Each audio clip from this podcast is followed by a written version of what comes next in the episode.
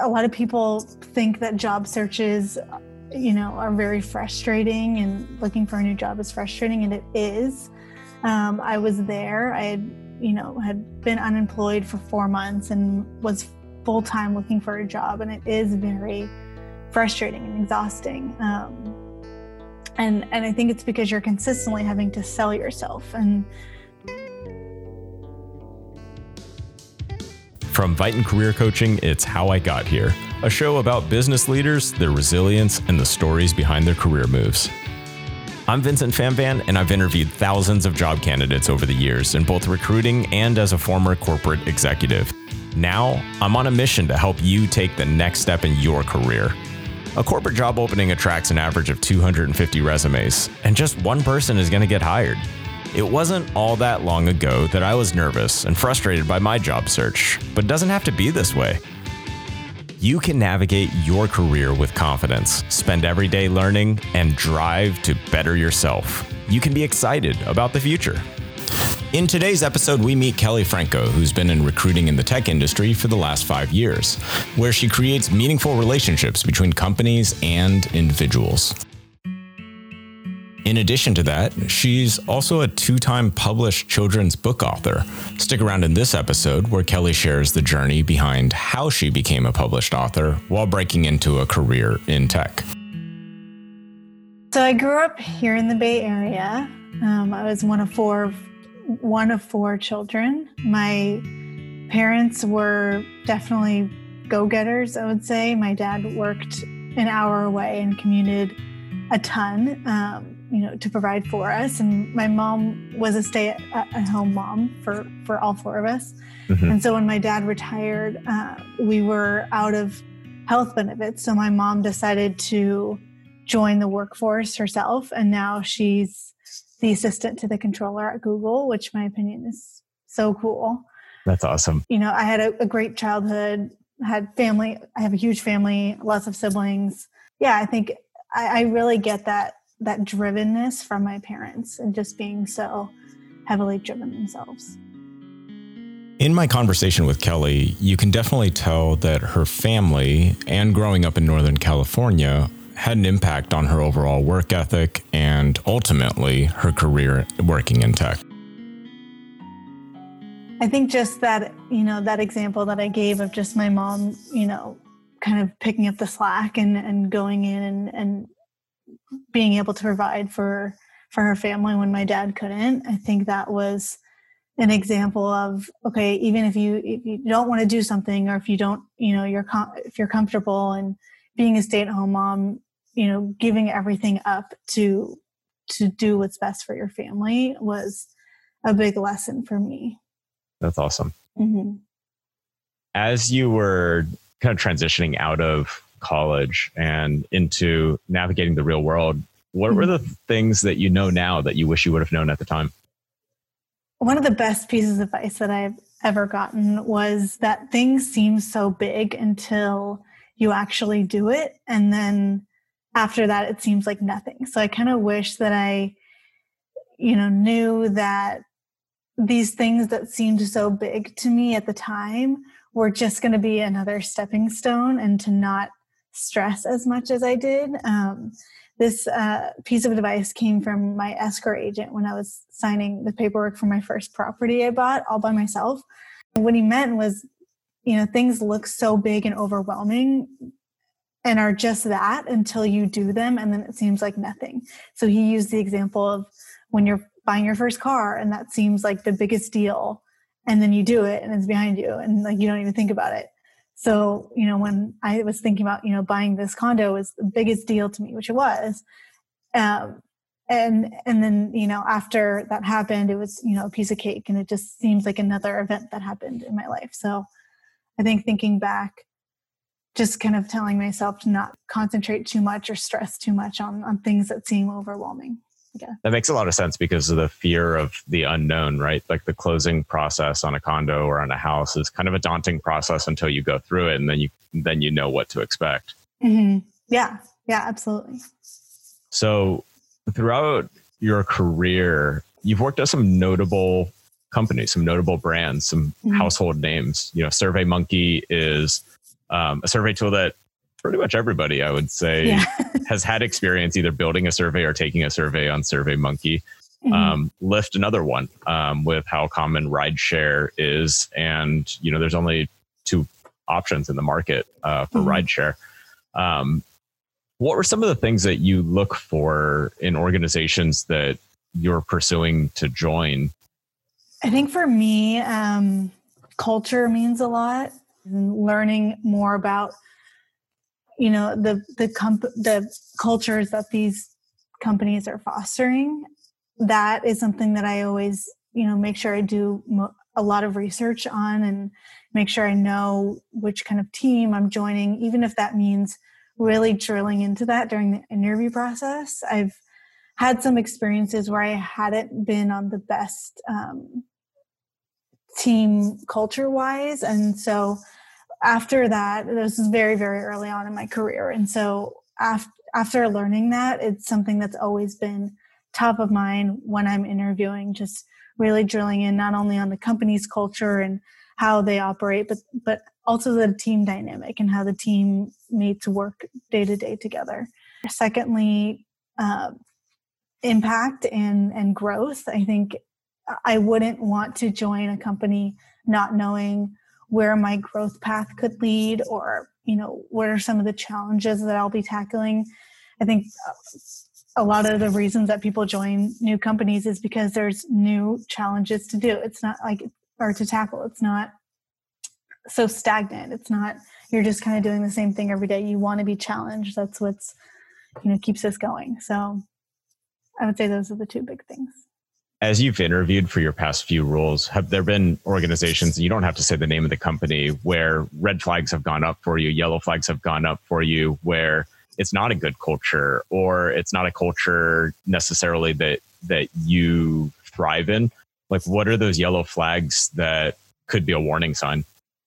Sure, absolutely. Um, I, I, guess I, I, you know, one example that can that comes to mind are, is if teams aren't as collaborative, or um, you know, teams that don't work together very well, or or feel like their their um, team members are very siloed, and you just kind of come in, you do your work, you leave. Um, I thrive on teams that are more collaborative and um, so that's that's been a yellow flag at some of the places that i've interviewed of just um, not having a very collaborative culture yeah you can always tell when you're interviewing with somebody whether they're excited to be there excited and not just be there as as in with the interview but be there mm-hmm. as in being a part of the organization totally. versus somebody who's kind of going through the motions mm-hmm. Yeah, exactly. That's very telling as well. Um, absolutely. So, talk to me a little bit about the role of a talent sourcer. You know, what are the what are the major things that a talent sourcer does, and what should job seekers know about interacting with sourcers and recruiters? Yeah, so a talent sourcer is the difference between a recruiter and a sourcer. Um, at least in my experience at the companies I've worked at, is the recruiter is um, someone who will kind of own the entire process, working really closely with the hiring manager and the, the inbound candidates. And that includes applicants and referrals. And then, you know, really taking these candidates through their entire process and, and, um, and eventually closing them or um, presenting an offer and, and, having them accept.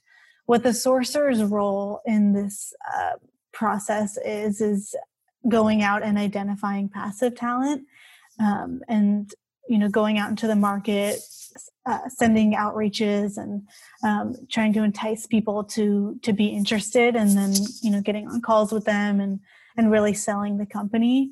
Um, i i've always enjoyed i, I prefer the, the, the sourcing piece just because it's it's very research based and also very creative. I find that i am able to be more creative in my writing and my outreaches and just you know selling SurveyMonkey or you know whatever company um, over the phone and, and really kind of you know letting my passion shine through through that.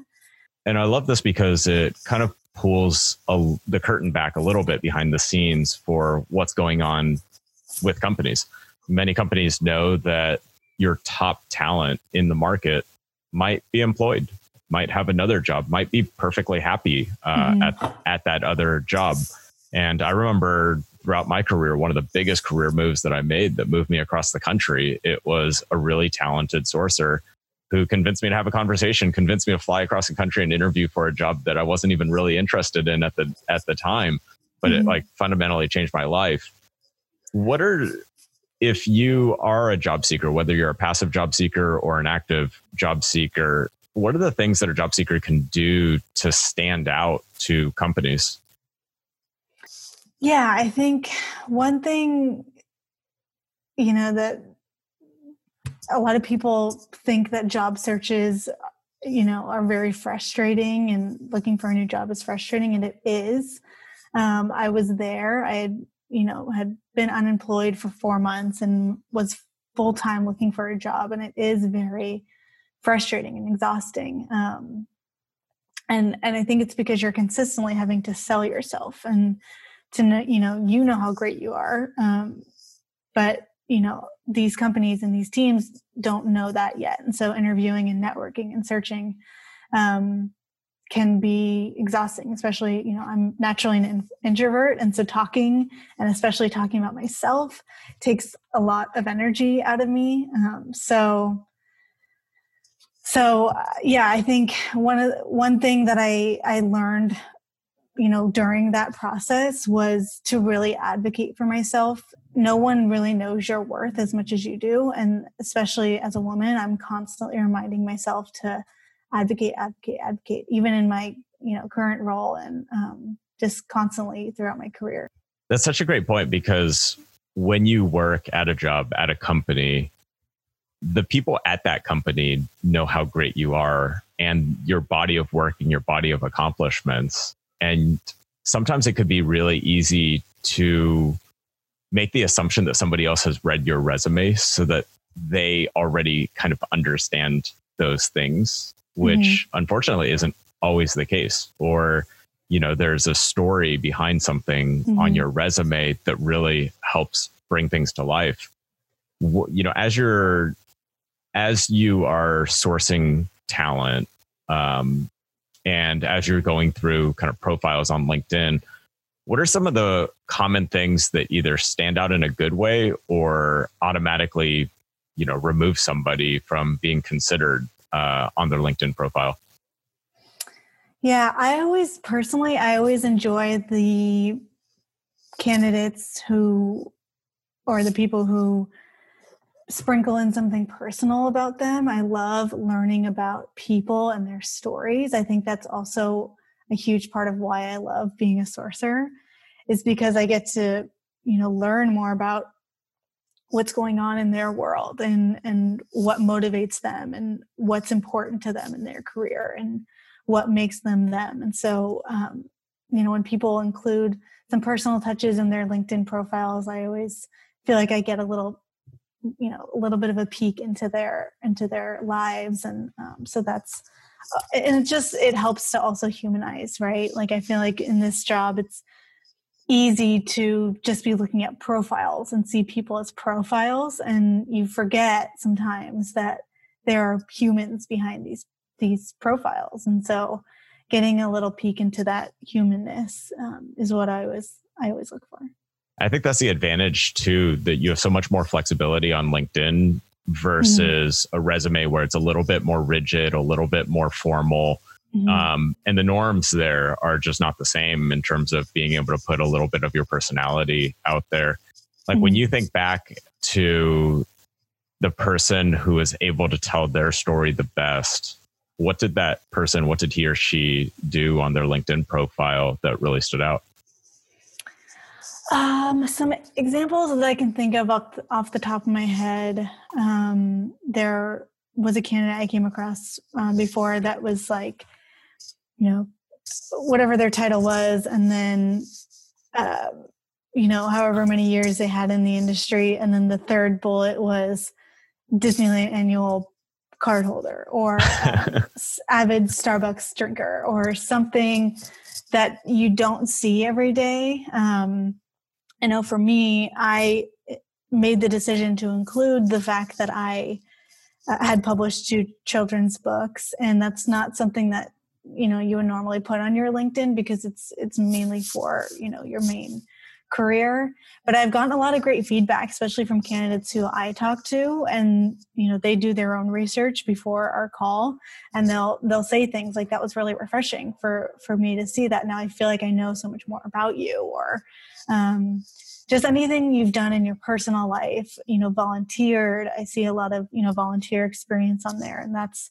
that really helps to you know show what they're passionate about um, that's so, so funny about about 10 years ago i asked everybody that i knew everybody that i worked with to endorse me on linkedin for mm-hmm. a skill which a lot of people you know have skills on their linkedin but the one i asked everybody to endorse me for was french press coffee mm. and I told everybody in the office that I would make them a cup of coffee to prove that my French pressed coffee was really awesome.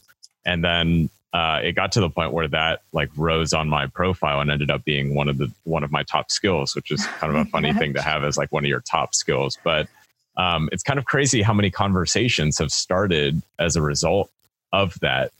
Um, in terms mm-hmm. of like you said, it just kind of sparks this little thing that you end up having a conversation about, and it really makes the conversation a lot more memorable than comparing you know a bunch of people where their backgrounds look about the same their profiles look about the same and there's not really anything that like separates and makes somebody stand out.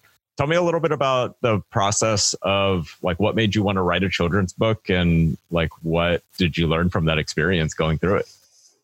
Yeah so my first book was published in 2016 and i had written the story a few years prior and it just kind of sat on my computer. It wasn't really something, it was kind of a lofty goal for me. I was like, oh, maybe one day I'll, I'll do something with it. Um, and then, uh, I had gone something, gone through something pretty personal in my life. And so I needed something to really throw my, all of my energy into. And so I was like, now is the time. I feel like this is, this is probably would be the biggest distraction. And so um, I I found an illustrator, I found a, a designer, a lawyer, an editor, you know, just kind of assembled this little team and decided that I wanted to self publish because there are two avenues you can go down when you're publishing.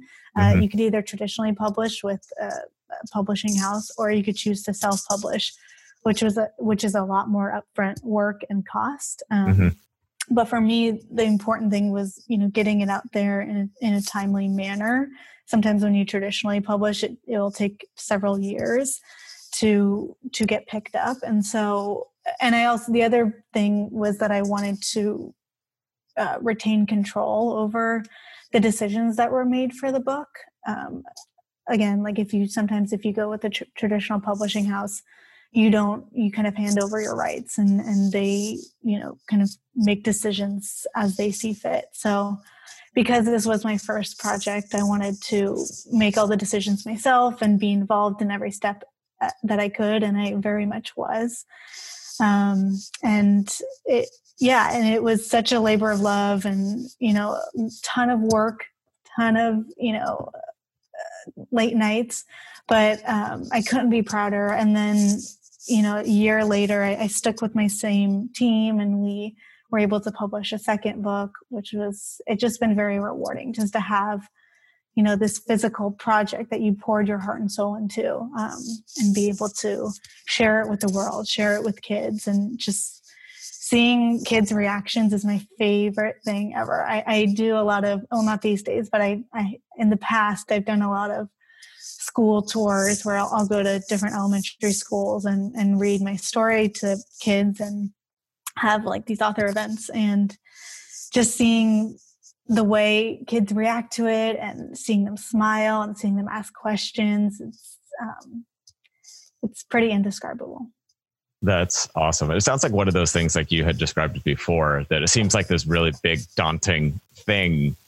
like I don't even know where I would get started. Yeah. You know, finding an illustrator that I loved and like finding an attorney to be able to guide through the process. But that's really awesome. For anybody who's listening, uh, kellyfranco.com. That's kelly-franco.com.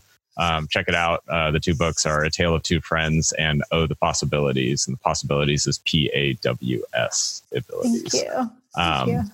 So what's really kind of incredible is like as you tell these stories about the process of writing the book, your passion really comes through, right? You you naturally kind of just light up because you're talking about something that you're excited about. I'd imagine talking to job candidates that those are the things that really um, really make a difference too as you're having conversations um, with folks. Mm-hmm. Yeah, absolutely. I think and that's what's uh, you know going back to your original question of why you join companies i think i'm i'm very much a product nerd in that sense too of i have to be passionate about the company that i'm working for. I have to believe in it or else you know my job isn't authentic and you know these conversations i have with candidates are just not authentic. So i believe in surveymonkey i think surveymonkey is a great tool. I you know will I love talking about SurveyMonkey, and so I think that's that's what makes my job so easy. Um, it's because it's a product that I used most of my adult life and use still to this day, and have seen the impact it has on on people and customers. And tell me about the areas of the business that you support for SurveyMonkey, and what advice would you give to somebody looking to get into that functional area? So my role is kind of unique in the in the sense that I'm kind of branded as the pinch hitter. I kind of work everywhere. We have some sourcers on our team who are just um, on the technical side, engineering, design, product, and then some who are just on the sales side, some who just do executive recruiting. I kind of have my hands in every pot, which is cool for me. That's what I like about sourcing is just the variety. I think if I was doing one thing all the time, I would get bored. Um, so I enjoy learning about all the different areas of, of the business and, and getting into that. So throughout your career, you've had experience recruiting for a variety of roles, a pretty broad set of roles. Um, specifically on technical roles, what advice would you give to folks who are interested in a career, whether it's in engineering, whether it's in data science, whether it's in, you know, to be an engineering manager? Like what advice would you give to somebody who wants to be able to pursue a career in that area? Yeah i think personally so as a as a sourcer as someone in the recruiting function i get a lot of people who contact me on linkedin and you know you know multiple times a week asking about a job that we don't even offer at surveymonkey. And you know some of them are, are way off. And i wish that I think one piece of advice is that I would wish people would do more research when looking at a potential employer. Um, you know, personally, I think people who who don't do their research, it's always really easy to tell. Um, so one piece of advice is I would say get to know, you know, the their the company's brand. If a certain company that you're going after, get to know their brand, their communication style, um, look into their open jobs and contact the most applicable person at the company. Um, if there's a person at the company whose title is sales recruiter, for example, and you're looking for a position within sales or um, engineering, like your like your example, you would you know you would contact them um, as an example. So you know the head of engineering. Um, that would be probably the best person to get to. I have um, a story that kind of co- correlates with that. And this could go for both tech and non tech. When I was looking for a job, I was unemployed. So there was a lot of pressure to find a job pretty quickly.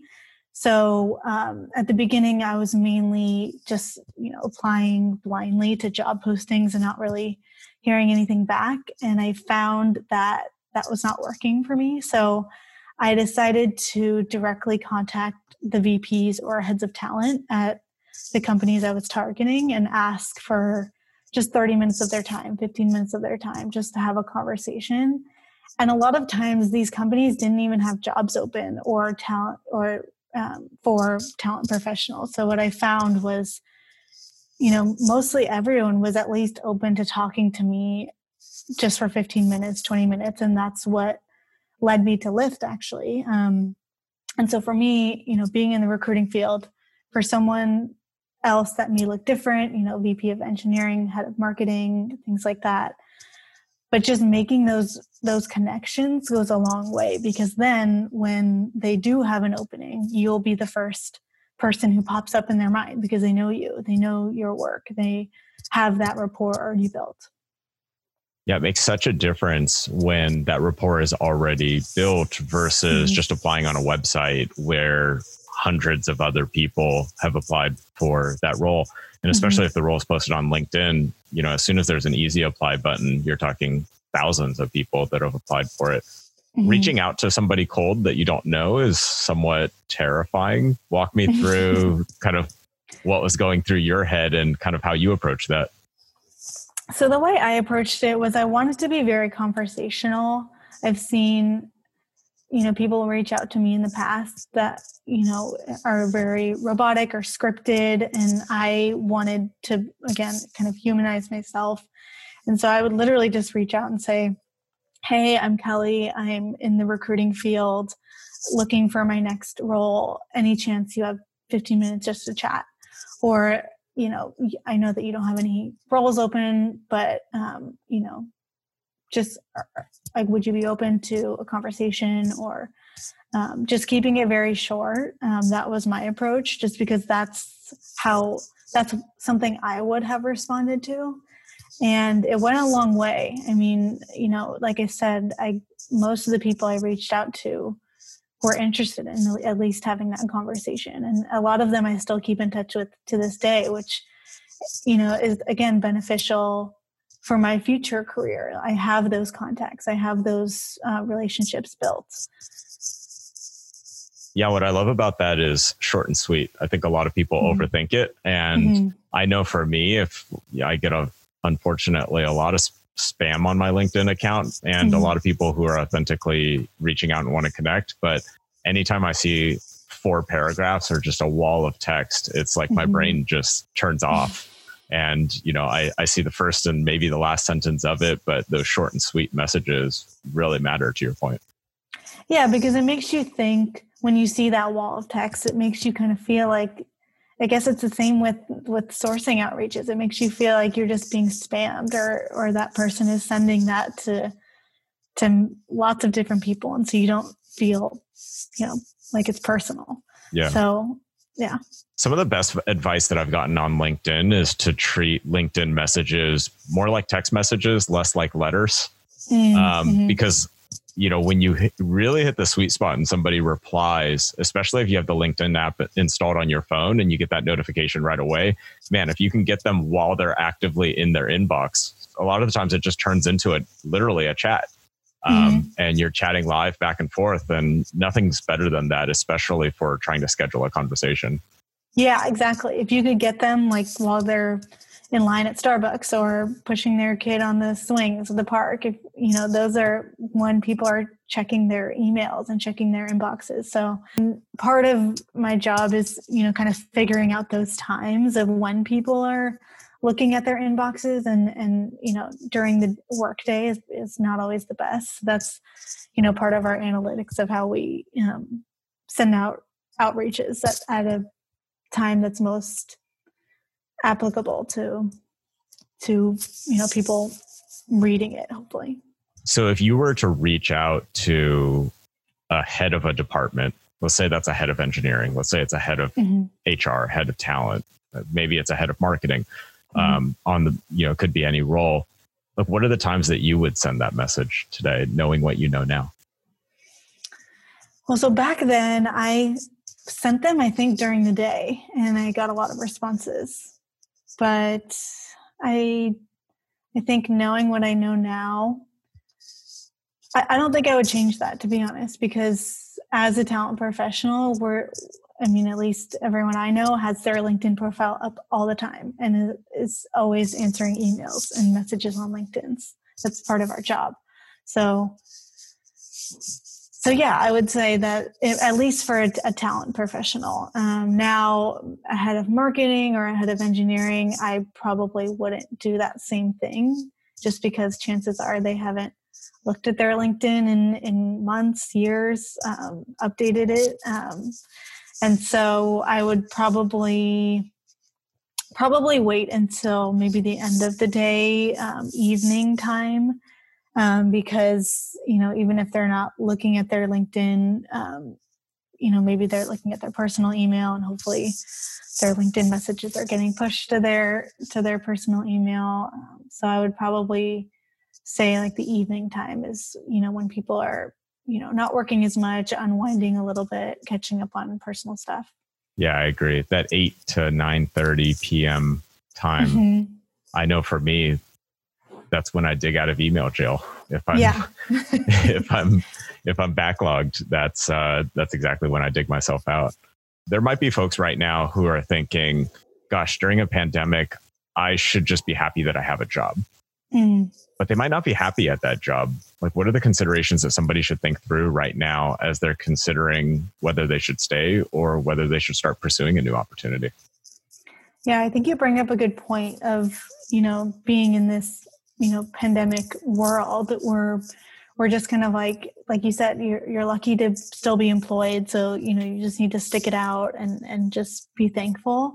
Going back to what motivates me if you're not being challenged if you feel like your day to day is getting kind of stagnant and you're not learning um, then that's a major red flag that i would say that i would you know encourage someone to to at least start looking to see what else is out there you never know my philosophy is always have your your eyes open to to what else is out there because you know you don't know what you don't know and so like you said earlier in your case that you wouldn't have, have even known of. Um, so yeah, I would say you know not being challenged, not um, not learning as an individual, and um, you know if I know sometimes you know people will be at companies for many many years and then you know the company decides to go a different way or new leadership comes in and, and things kind of change to maybe not that person's liking. And so you know that has you know sparked some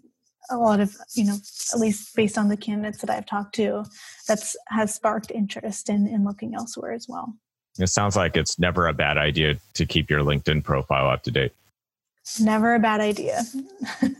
Um, yeah like i said I, I, always enjoy talking to the people who are like well i mean i'm, I'm super happy. I just want to know what else is out there. I just want to and i think those that's the best mindset to be in is even if you are super happy and are being challenged and are learning you know you never know what else is out there and so um, just being super forward thinking and, and open to that yeah i had a manager at one point tell me always take the call and it, i always thought mm-hmm. it was it was odd for my manager at the time to tell yeah. me that but one of the life lessons that I learned is it's always good to take the call when you get a call from a sourcer or from a recruiter at another company because mm-hmm. if you say no, there's a good chance somebody on your team might get that call next. Mm-hmm. And it's never a bad idea to know what you're going to be up against in terms of trying to retain your talent too, if you're a mm-hmm. manager on a team.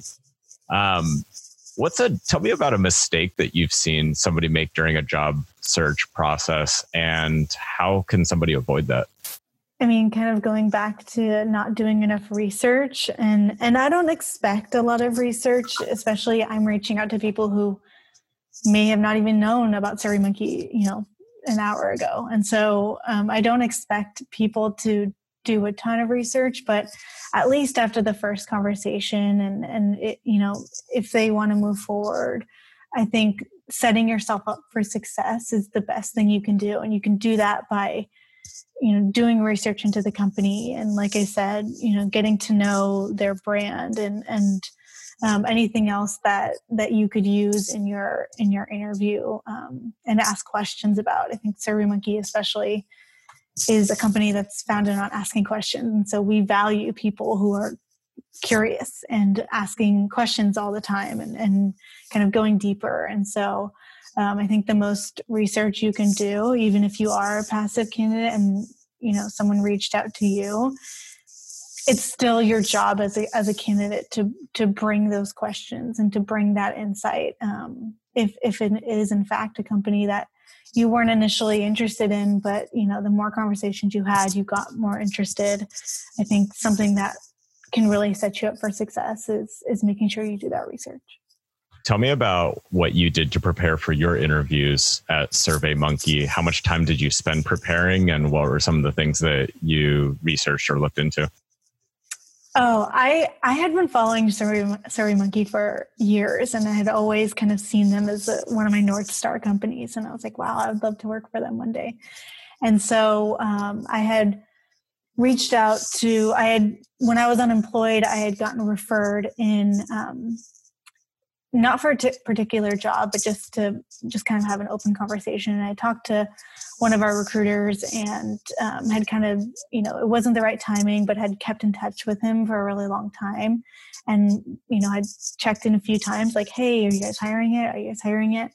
And uh, finally our they had just hired a new head of sourcing. And uh, so it was i was at lyft at the time and um, it was it finally felt like the right time. The reason that i had initially entertained surveymonkey was because like i said they were you know had always been a company that i had looked up to. So the more conversations i had i you know got more and more excited. I you know, you know used those conversations as data points of you know in making my decision. And so so yeah i i mean i pre- i prepared a lot for my for my interviews at surveymonkey because I, it was important to me and it was you know i told myself if it was some, if this is somewhere that you really want to work and this is something that you've been wanting for a long time to really um, give it your all and to and to prepare as much as i could.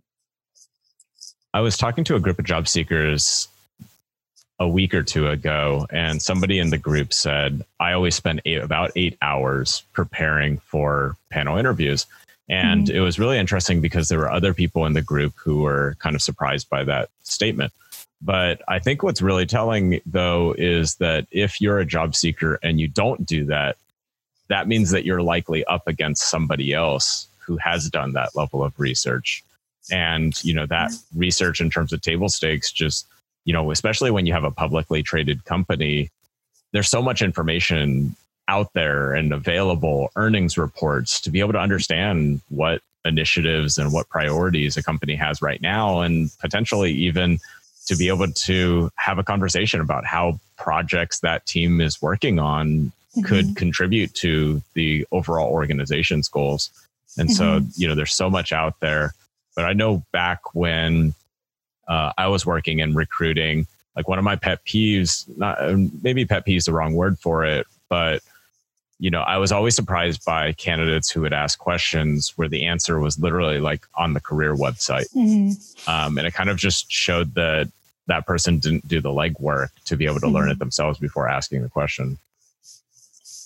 Yes, yeah, I totally agree. I get, I get that a lot. And like I said, I give candidates a pass when that happens because, you know, I reached out to them but the more they move through the process and you know if they still haven't you know are still asking those kind of questions or um, you know still aren't you know bringing their best self in terms of um, knowing about the company i think that can really hurt them. Yeah. Um what's something that you've failed at recently and what'd you learn from the process so to me, failure is is about not meeting expectations, others as well as my own. Um, so every quarter we have metrics that we're encouraged to hit, and and truth be told, this last quarter I didn't I didn't hit my offer goal for the quarter, um, and there are lots of factors that that play into this. Um, you know, every role that I'm working on, every search has a story, and um, you know while there isn't any penalty for not hitting our goals i i personally feel that i that i failed. And i'm very hard on myself and and that sucked. But what i what i did was i worked twice as hard this quarter and and really you know dedicated myself and and i'm on track to hit my goal hopefully this quarter. So i think it's all about the rebound and and and what you what you learn from it. Yeah Absolutely. Um, what are some of the best resources that have helped you along the way throughout your career? I think having a mentor or a variety of mentors has really helped me. Having someone you can bounce ideas and questions off of, um, I would real I would strongly suggest that. And it doesn't have to be someone on your. My mentors are actually people who are outside of talent acquisitions or leaders within the organization that I've um, grown really close with. Um, and just get as much advice as you can, um, you know, solicited or not. Um, yeah, that's that you know feedback is fuel, as as we like to say at SurveyMonkey, and you know the more feedback you can get um, from people who have gone through the, these a lot of these same situations um, is best. Tell me about one of your mentors and how did that relationship come to be?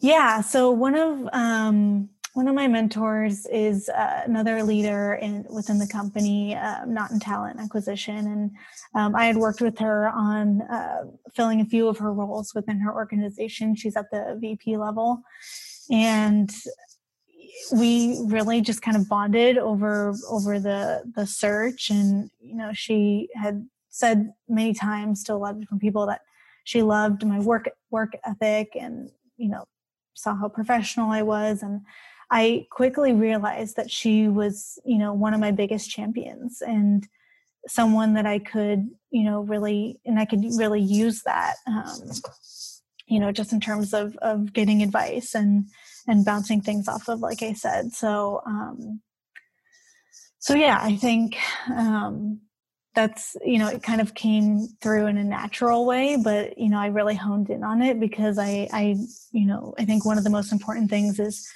is identifying your champions and knowing who your biggest supporters are and and really channeling that and leveraging them. Yeah the language their champions ends up being really important too because you were talking about earlier in this episode being able to advocate for yourself but mm-hmm. a lot of the mm-hmm. times in the job search process or in the promotion process if you have a champion advocating for you oftentimes that's mm-hmm. even better than advocating mm-hmm. for yourself totally yep yeah, and and that was you know we do um, quarterly or, or bi-yearly um, feedback cycles, and I made sure to include her in that um, because I knew that you know I I she would have a lot of great things to say, and she would be instrumental in you know in my career growth. One last question for you: Where can our listeners connect with you online? So I'm on LinkedIn, Kelly Franco, um, SurveyMonkey, and uh, you know, like you mentioned earlier, my website for my books is kelly-franco.com. Uh, those are probably be the best two places to contact me. Awesome. Well, Kelly, thank you so much for joining me on this episode. It's been great thank chatting with you. Thank you for having me, Vincent. Thank you. Thank you so much for listening to the show this week. If this podcast was helpful to you, the best thing that you can do to support is please consider rating and reviewing the show on Apple Podcasts. This helps us help more people just like you move towards the life that they desire. Visit our podcast on Apple Podcasts, then scroll to the bottom, tap the rate with five stars, and just leave a sentence or two about what you loved most about this episode. You can subscribe wherever you listen to your podcasts, or you can write at hello at Vyten.com. I'm Vincent Phamvan, and you've been listening to How I Got Here. This podcast is brought to you by Viton Career Coaching.